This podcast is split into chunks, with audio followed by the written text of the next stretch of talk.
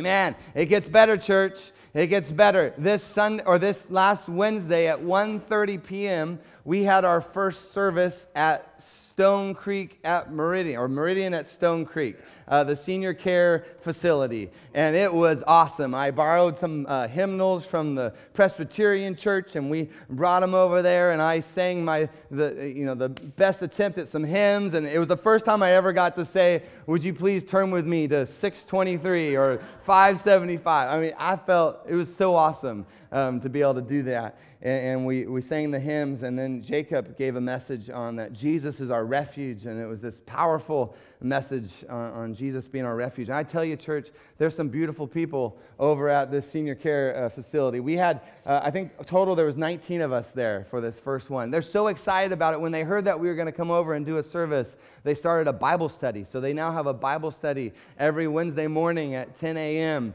And then they asked me, I know, and, and, and Lyle came over to me and he goes, I know you're not going to like this, but I think you need to do this every week. And we're like, ah, well, I don't know. Yeah. but we are going to do it once a month. So uh, the first Wednesday in October at 1.30 uh, p.m., we're going to have our next service there. And we'll just see what God does. So keep on praying for them. We got some more people, a part of uh, the family over there, that um, really need your prayer, need your support, need your encouragement. And, and really, I, I think it's only the beginning of what God wants to do over there. So be excited, be encouraged. This is pretty exciting to see what God is doing in our community. Well, last week, if you remember, we started our uh, series. Anyone remember the title of this series? Twisted, right? And last week we talked about you can ask anything in the name of Jesus and he'll magically do it for you. And we kind of saw that maybe that wasn't the complete uh, understanding of that verse. And so we, we looked at how we've twisted it a little bit. And, and this week, um, I'm, I'm, I'm telling you, this one, it's probably one of the most quoted Bible verses, especially by non Christians, but Christians quote this one as well. I even heard this one this last week. It comes from Matthew chapter 7. You've all heard it before, verses 1 and 2. If you want to help me out, say it with me. Do not judge, or you too will be judged, right? Do not judge, or you too will be judged. It's amazing. People who don't even believe in the Bible, who don't even think the Bible is true, will quote this verse, right? And they always quote it from the King James Version, right? Anyone know the King James Version? Judge not, lest ye be judged. In other words, what they're saying is, you have no right to tell me how to live. You ever thrown that one out before, right? I'm going to do whatever I want with my life. You can do whatever you want with your life, but do not judge, or you too will be judged. I was kind of thinking about it this idea of not judging others in our country. It really is one of the main values of our country, right? That you have to tolerate everything that every kind of behavior, every kind of belief system, that you would have no right to say anything uh, about anything, right? You don't have any uh, right to judge whether something is right or wrong. It's really the society that we're living in. And you'll hear a lot of Christians say this about Christians that Christians are so judgmental, right? Christians are narrow minded, they're judgmental, they're judging everybody, but don't you know that Jesus said, Don't judge, or you too will be judged? So I love these kind of spicy verses and spicy issues, so I'm pretty excited to preach on this. What did Jesus really mean with that verse? And, and, and the question is so important to know the answer because it, if that's true, you know, just at face value, if that's true, then we got to come to grip with some realities. That would mean that teacher in eighth grade who gave me a B on my essay, who is she to judge? Come on now, right? Who, who are you to judge? You have no right to judge my paper. If we take it at face value, who would you uh, think about a jury? Have you ever served on a jury before? How would you even have the right to judge or convict someone of a crime. Who are you to judge? Or maybe you're, you're, you're talking to the police officer, and the police officer, he pulled you over because you're driving on the wrong side of the road. But you, police officer, who are you to judge? I, I just wanted to drive on that side of the road. That's what I was wanting to do today. That was kind of my desire today. Who are you to give me a ticket? Who are you to judge? Or think about this. Let's take it a little bit uh, deeper, a little bit more just like, are you kidding me? Um, Well, I'm, I'm not even going to share that one, actually. That, that one's inappropriate. But who are. filter, filter, that was good. But who are we to judge? It's complicated, but I'd say that it's also important that we get it right. I want, I want to ask you some questions. I just want you to think about it. So I take Trevin to the haircut place, and he's my, my boy back there operating the camera so that people around the world can hear this message. By the way, we still have people from South uh, Korea, or yeah, South Korea and from China watching our services every Sunday morning, which is amazing. So glad you're listening. Keep watching. We love you. We're praying for you. But think about this if he goes to a haircut place and he says, I'm going to get a really bad word written just right in the side of my face, mm, guess what? I'm probably going to judge him. I don't care what scripture you quote quoted me, I'm probably going to judge him. But then maybe it's a kid or maybe someone I don't know, right? And they get it, you know, buzzed into their hair. Am I the judge? Am I not the judge? Right? It's, I don't know. It's kind of complicated. Or maybe there's a random guy at work. I don't really know him, but I know he's married. I see the ring on his finger, but I also see that he's kind of flirty, right? He's flirting with people. And, and do I have the right to speak into his life? Do I have the right to say, hey, bro, I, I get that you're married and this is not okay? Or what if he's like my best friend? What if he's in my life group and he's a Christian and he's married and he's flirting? Do I have the right to speak into his life? Or again, is it just never, ever, ever judge? Our culture says that you can have sex with anybody, right? That's what culture says. You can't judge someone else's sexual life.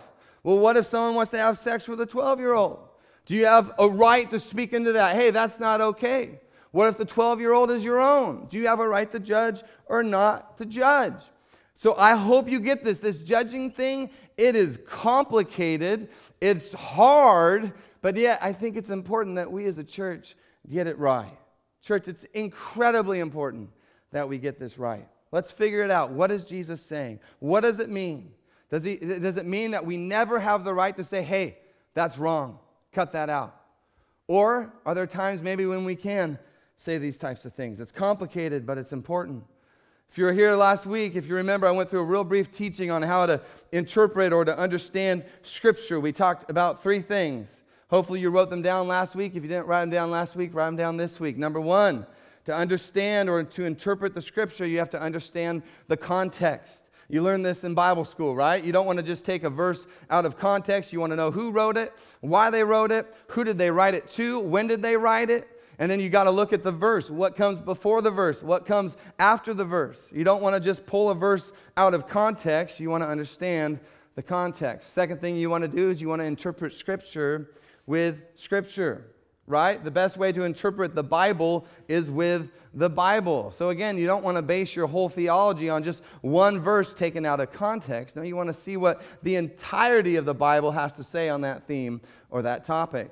And then the third thing we want to do is we don't want to just be students of the word, but we want to be doers of the word. We want to apply what it says. I said this last week. You don't want to just uh, have the Bible be a text to be studied, it is actually a letter to be lived. So you want to understand the Bible? I want to understand the Bible. Here's just three simple rules understand the context, interpret Scripture with Scripture, and then actually apply it. Do what it says, apply it to your life. So let's do that here with Matthew chapter 7. Again, what a spicy verse. I love this verse. Verse 1 and 2. The context. What comes before Matthew chapter 7? Do you know what chapter? That's so good. Chapter 6. You are amazing. Chapter 6, if you remember chapter 6, I read chapter 6 several times this week. Uh, what you keep on running into is this theme of hypocrisy and specifically the hypocrisy of the Pharisees, the religious leaders of the day. You see this again and again. He's dealing with hypocrisy. So I read chapter 6, then I read chapter 7. Chapter 7 kind of stumped me a little bit because Jesus says right at the beginning, He says, Don't judge. But then if you read into chapter 7, verse 15, He says, Watch out. You be on your guard. You be aware of false prophets they come to you in sheep's clothing, but inwardly they are ferocious wolves. Whoa, wait a minute. I thought I wasn't allowed to judge. But if I'm going to tell or, or deem if somebody's a false prophet or not, whether they're a sheep or whether they are a wolf, guess what? I'm probably going to have to make some judgments about that person. Are you from God? Are you not from God. So, in the same chapter where he says, do not judge, he also implies you're going to have to make some judgments. And then, when you bring chapter 6 into the discussion, and Jesus is warning all uh, against the hypocrisy of the Pharisees, what he's telling us is that you never, ever judge hypocritically. Do not judge, or you too will be judged. The same measure you judge others, so too you will be measured. That's verse 1, and that's verse 2. And then verse 3, he's going right at the hypocrisy. I hope you see this. He says, Why do you look at the speck of sawdust in your brother's eye and pay no attention to the plank in your own eye? How can you say to your brother, Let me take out that speck in your eye, when all the time there was a plank in your own eye? You hypocrite. I hope you get this. So, the big teaching here isn't on judgment. The big theme here, the big teaching here is hypocrisy. He says, You hypocrite, first take the plank out of your own eye, then you will see clearly. To do what? To remove the speck from your brother's eye.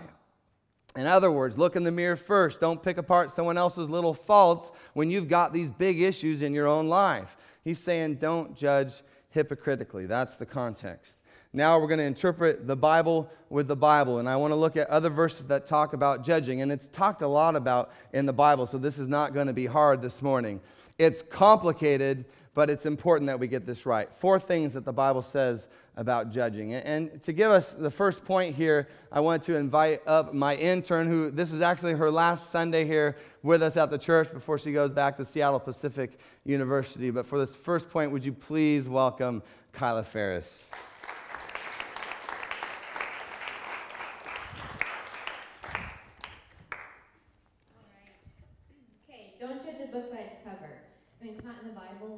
we've all heard it, right?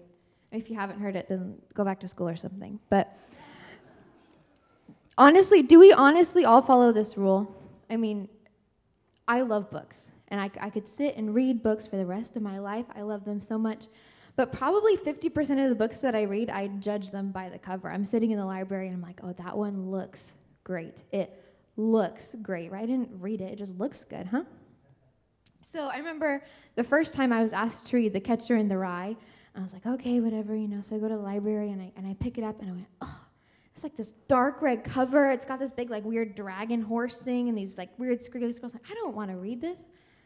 It's now one of my most favorite novels. I have fallen in love with that book. I love it so much and I don't know where we where we develop this habit of judging superficially or, or judging, you know, by the surface, by the cover. Um, but I know it starts so early. I remember when I was like seven years old, I was Ava's age, and my mom, you know, decided to get me my first Bible, and I wanted the pink one so bad.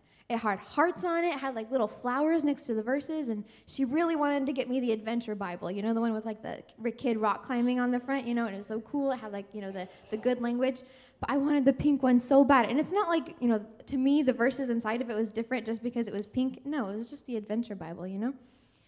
Um, so, what things in our life do we discount because they're not pink and frilly? What, you know, what, what are we missing because it looks like the adventure Bible? Or who are we missing because, you know, they don't meet that expectation or, or because of our surface level, surface level judgments? Um, I think about social media nowadays, and it is the easiest to judge people off of social media. We have right directly in our pockets this network of people that most of them we know, but actually most of them we don't know, where we just sit and judge whether they're on Facebook or Twitter or you're on, you're on BuzzFeed and you're just scrolling through pictures and you know taking all those polls and you go through these people and you just are critiquing and judging absolutely anyone and everyone. And those are God's children those are our brothers and sisters in Christ that we love. And somehow we're addicted to this idea of judging them. You know, you're on Facebook and we're addicted to scrolling through Brian Colby's Jamaica pictures. And, you know, why are Colby wearing those orange, you know, traffic cone swim trunks? Like, why, why do we do that? Why are we in love with that? And we just, we just bash. And we are so addicted to just bashing people and criti- critiquing people. And I'm sure that media right now is the, kind of the number one thing in our lives that is really just fleeting the, feeding our flesh. Church, this is not what we were made for. We weren't made for that. Our purpose on this world is not to roll our eyes at the lady in the airport decked out in Louis Vuitton. And God didn't create masterpieces just so we can judge them for using food stamps at the grocery store. As Christians, we've been given a new heart, right? And we've been given Jesus' heart. And so now we have Jesus' perspective. He says very clearly in John chapter 7, verse 24, Jesus talking, he says, Stop judging by mere appearances, but instead judge correctly. I don't want to confuse anybody, but there, there is a right time, like we said, to, to judge people correctly. But that's not superficially, that is by a just and accurate type judgment. And we'll come back to that later. Now, I don't care if you've been walking with the Lord for three years or 30, but we're all young in our faith compared to eternity, right? So none of us have mastered this idea of, you know, being absolutely perfect and, and not judging anybody by their cover. So, how do we do it? How do we get to that point of getting out of our judgmental minds and seeing Christ's perspective? Well, let's go back to the word. In 2 Corinthians 10 7, it says, You are judging by outward appearances. If anyone is confident that they belong to Christ, they should consider that when we belong to Christ just as much as they do. So the next time you're scrolling through Facebook and Colby's wearing some questionable swimwear, Remember that he belongs to Christ just as much as you do. His value is not determined by his orange traffic cone pants. Amen.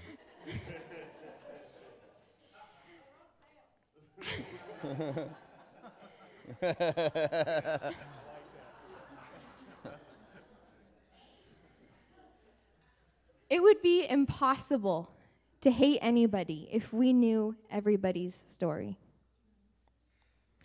Now, when I'm in the bookstore and I see that familiar red cover of The Catcher in the Rye, I get goosebumps. Not because of the weird horse in front, but because of the things that are inside of that book that have impacted me greatly. If only when we looked at people, we saw the miracles that God is working inside of them instead of what's outside. With social media, we're just seeing the mere surface, that kind of surface level of people's lives. And that's why it's so easy to judge them that way. I believe if we just had the smallest glimpse into our neighbor's life, our first impressions would completely cease. Those, those first surface judgments would just completely be gone if we knew what they were going through or the things that the Lord was working through them. When we give away our ideas of people based on their appearance or our first impressions, we start to see what Jesus sees his beloved church. We see his people that he loves more than we could ever imagine. I'll give you a hint, Life Spring. You are astoundingly beautiful in the eyes of Christ. When I ask God to help me see his church so the way he sees it, I see a group of people that have overcome so much. I see LifeSpring as people that rely on the joy of the Lord as their strength. Some Sunday mornings, I sit in the back and I'm just overwhelmed and brought to tears at how much I have fallen in love with LifeSpring and how much I see Christ pulsing through your veins.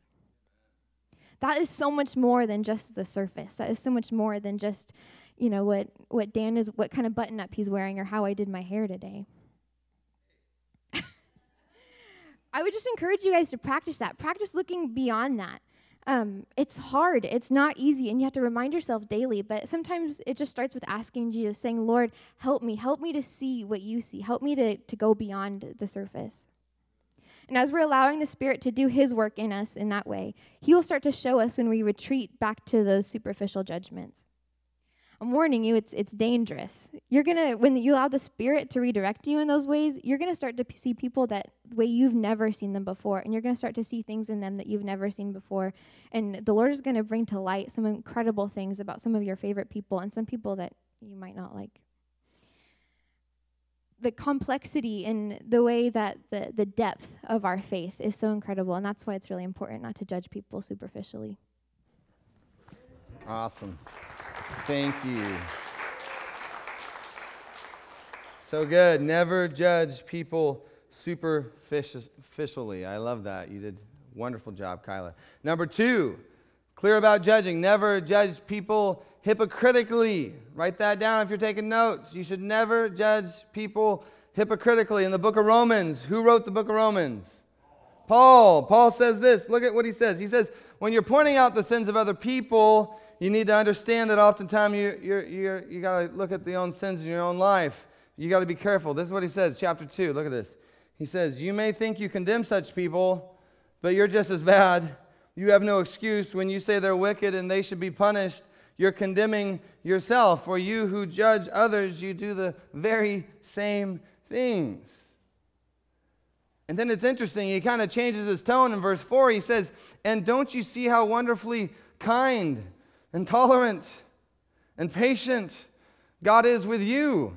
In other words, why are you picking them apart when God has been so gracious to you? Does this not mean anything to you? Can you not see that God's kindness is intended to turn you from your sins? So, God, He's being gracious and He's being kind and He's being patient with you and your sin, but you turn around, you condemn everybody else for the same sin. You are judging hypocritically. Stop judging hypocritically. But this kind of judging is so easy. Come on. And it's so common. I heard a pastor say this, and this is true in my own life. You are so quick to accuse others, but you excuse yourself. You ever done that? Right? Oh man, did you hear what they did? Oh my goodness. I mean, did you know what I heard? Right? You just go on. But then me, well, well, you don't know. Like you don't know my heart. You don't know my intentions. It was just one time. Well, you don't know what I've been going through. Right? Come on, you know it's true. We accuse others, but we excuse ourselves. Judging hypocritically, it's a big deal, and this is what I've discovered, and I think this is pretty serious.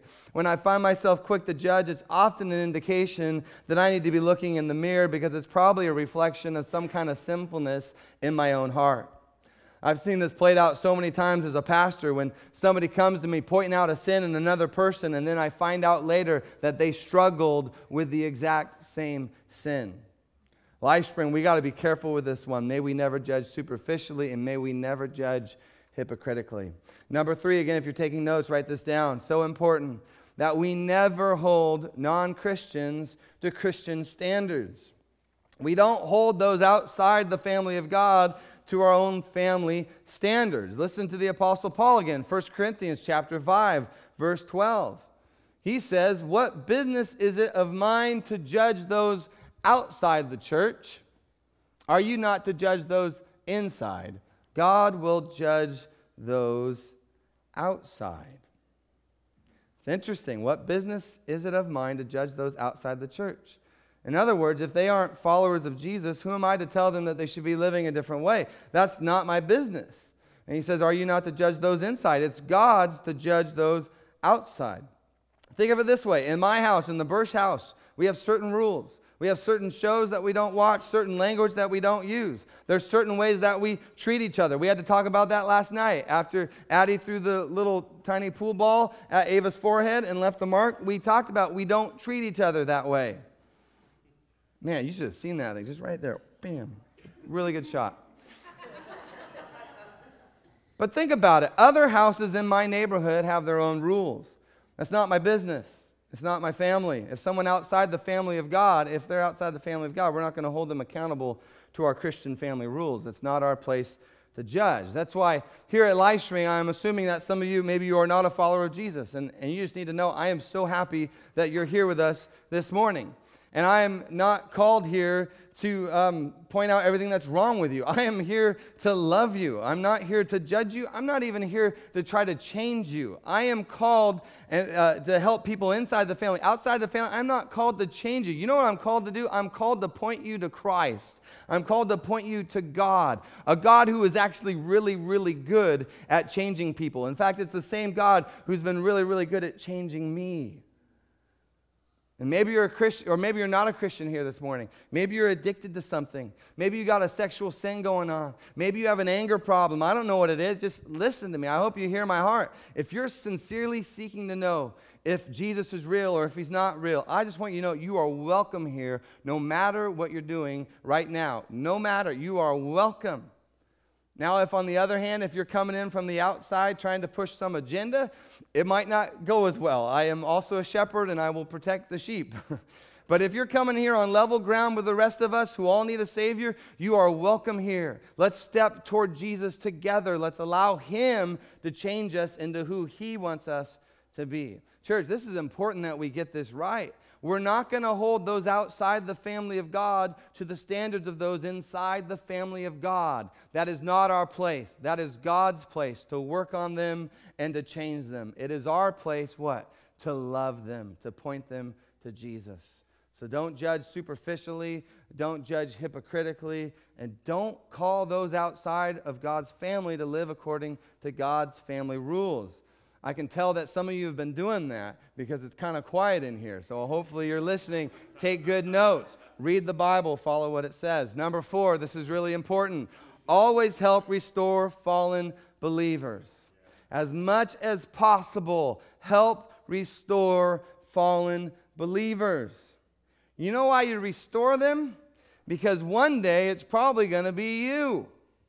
It's probably going to be me. Don't get all self righteous on me.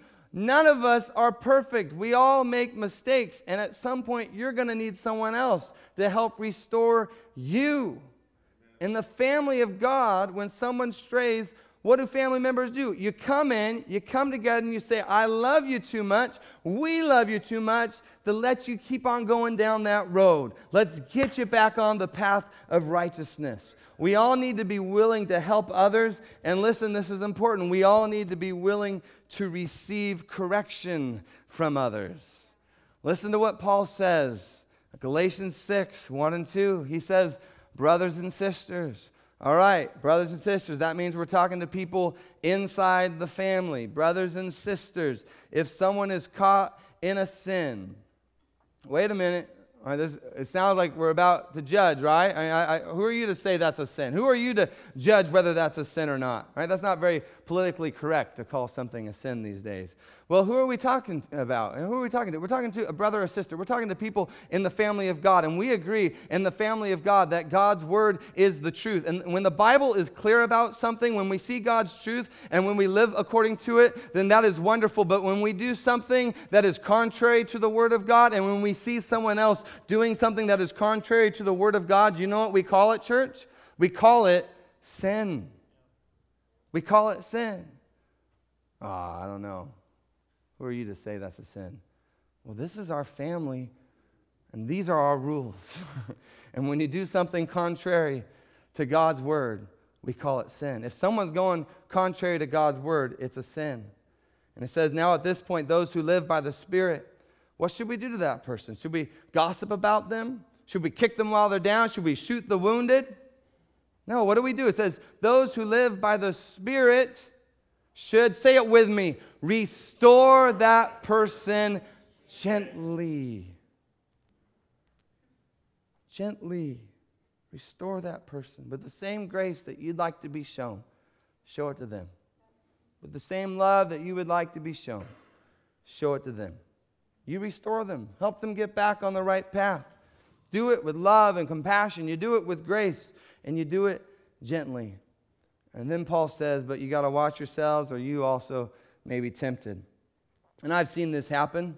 I've gone down this road. The moment that you start correcting others, you're vulnerable to pride. And we all know that pride comes before the fall. And in this whole process, you don't want to be falling too.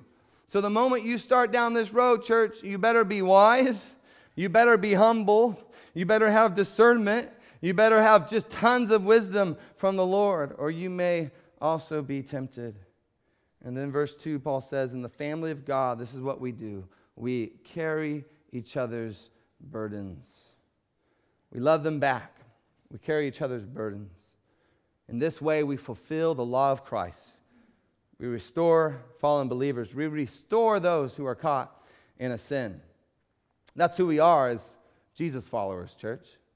That's who we are. The same grace that forgives us is the same grace that we use to restore others. This is how we do it. We don't pretend like it didn't happen, but we also don't kick people out and shun them away. We love them back into fellowship. If someone is caught in a sin, we're going to call it sin, right? That might not be a popular word in the world today, but we're going to call it as it is. But we're not going to kick that person because guess what? We sin too. I sin too. And so we're going to love them and restore them back gently, praying for them loving them, showing them compassion. So, judging, it's complicated, isn't it? Right? Come on, let's be honest. This is complicated, but I just feel it in my heart. It is so important that we get this right. And I want to finish by making this point. When Jesus came to this earth, in John chapter 1, verse 14, it says that Jesus came full of grace and truth. This is so important for us. Again, if you're writing notes, just write that down. He came full of grace and full of truth. And I love that grace comes first because I think it comes first because without grace, have you noticed that truth is kind of hard to digest? Right? Truth. Have you ever been there in a church where, man, just a whole lot of truth, a whole lot of truth, a whole lot of truth? That just drives people away. You, you shouldn't do this, and you shouldn't do that, and you shouldn't do this, and you got to stop watching that, you got to stop doing that. Truth. Well, this is the truth, blah, blah, blah, blah. Well, the truth without grace is like, well, screw that. I'm out of here. I'm going to do whatever I want. But the other side of it, if it's all grace and no truth, right? Oh, God loves you. You can just do whatever you want. Who am I to judge you? All behavior is acceptable. All beliefs are equal. Just do whatever you want. When there's all grace and no truth, I've seen this again and again. People just end up living their lives so far off from what God had designed you and created you to live. I mean, far off. You got to remember, Jesus came, it said he was full of truth, and he says, You will know the truth, and the truth will what? It will set you free. You're going to have freedom. You need to hear this. Maybe write this down. Grace without truth will never bring freedom. It will never bring freedom. I see this in so many people, full of this grace thing without the truth, and they are addicted to everything and anything. So, we as Jesus followers, we love one another by showing both grace and truth. The same way we are forgiven, what do we do? We forgive others, we show them grace. But the same way that we needed a Savior, we tell other people, you need a Savior, the truth. Those outside the family of God, we're not going to judge them, right? We're going to show them grace. We're going to proclaim the truth. Those inside the family of God, if someone strays, we're going to love them enough to tell them the truth. Hey, man, you are going down a path that is going to hurt you and it's going to hurt others. But we always do it with grace because we are equally in need of the grace of God. That's how we do church. That's how we are going to do church, LifeSpring. That is how we are going to be the truth, LifeSpring Church, full of grace and full of truth. So this week, here's the reality. Have you actually tried to live in this world before? This is intense. This week, the reality is you might find someone that you love, and you're going to find them caught in a sin. It happens way too often, right? And sometimes it's you. But as you see that person caught in their sin, this is what you're going to do you're going to restore them gently. But the warning is be careful, because Jesus said, Do not judge, or you too will be judged. He never said you don't have the right to speak into someone else's life. That's what our culture says. But the Bible says just don't judge superficially, don't judge hypocritically, don't hold someone outside the family of God to the family standards. But when someone in the family starts getting into trouble, listen, we're going to love them way too much to let them hurt themselves and to hurt others. The same grace that has been given to us, what are we going to do? We're going to give it to them. But we're going to speak truth, a truth that will bring them back onto that path of righteousness, the truth that Jesus said will set us free. Church, I, I think this is a very important message. I think it's important that we get this right. And I just believe that as we accurately interpret the words of Jesus, I believe in our relationships, we will begin to see healing, we'll begin to see restoration, and most importantly, we will begin to see the life that only Jesus can bring. Would you pray with me? Amen. Amen. Father, we invite your spirit right now just to help us. I think the cry in my heart, Lord, is that you would help us that we would be a reflection of your love to those outside the family. But for those inside the family, that we would treat one another with grace and truth, that we would gently restore those who have fallen. God, help us in this, Lord. Help us, Lord, to gently, gently restore those who have fallen. But also give us the right attitude. I know in my own life, give us the right attitude, the right spirit to receive correction from others. Help us, Jesus. As we pray, some of you, you know, even as I was talking, there's someone in your life and, and, and they're a Christian, and you know they are just doing something that is dangerous to them. It's sinful, and, and, you, and you feel like there's these two extremes. One extreme where you just hit them with the truth, or the other extreme where you just don't say anything at all. But if you're in community with them, church, it, if you're a part of their circle, maybe in this moment God wants to help you and teach you how to bring them back to truth. And we're all going to face this at some point in our life. But I just pray that when we face this, Lord, we would have your tools and resources to help us restore them gently. And so let's just join together. I, just that we could, as a church, as a community of believers, ask the Lord for his help right now. God, we are asking you to help us right now. We want to get this right. We want to do this in a way that honors you, Lord. We, we want to do this in a way that doesn't turn people away, but actually draws them closer to your loving kindness. Jesus, we want to get this right. Some of us, we're going to be faced with this even as we go home today. We want to get this right. Father, we pray for your grace. We pray for your truth. We pray that it would be right now moving throughout this whole entire room, Lord. Your grace and your truth. Your grace and your truth. We pray, Lord, that your truth would set us free. And we pray that the grace, the same grace that you have given us, that we would show it to others as well. God, for those that are outside the family of God, teach us how to love them. Oh, God, we need so much help in this area that we would love them, we would love people. God, show us what it means to have the courage and the bravery to love people and to tell them the truth about Jesus. That everyone needs Jesus, that I need Jesus, that the whole world needs a Savior, and His name is Jesus. Lord, give us your heartbeat for those that are outside the family. And God, for those that are inside the family, for those difficult conversations that some of us just know we might have to face this week, God, may we do it with grace while proclaiming truth. Give us the courage, Lord, to do this and to do it well. And God, if we're on that side of loving someone back to the truth, God, just help us to do it with grace, with a humility, not from a place of self righteousness, but a place of grace. And Lord, if we find ourselves on the other side of that equation, receiving that correction from our brother or our sister, God help us not to just put up the walls and go into defensive mode. Help us, Lord, to receive the correction that would lead us back into truth. We don't want to make excuses. I'm just talking about my own life right now, Lord. I don't want to make excuses. I don't want to reject it. I don't want to be hard headed. God, we want to be open to you.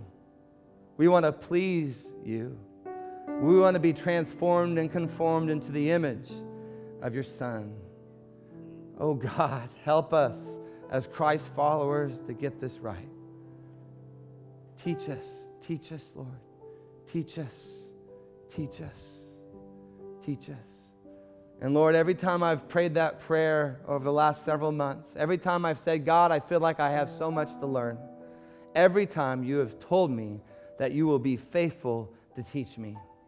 And we believe right now in this moment, with this posture and this attitude of wanting you to teach us, that you are faithful to teach us. We believe that. And we will leave this room equipped, prepared to face the challenges and the difficulties of the day.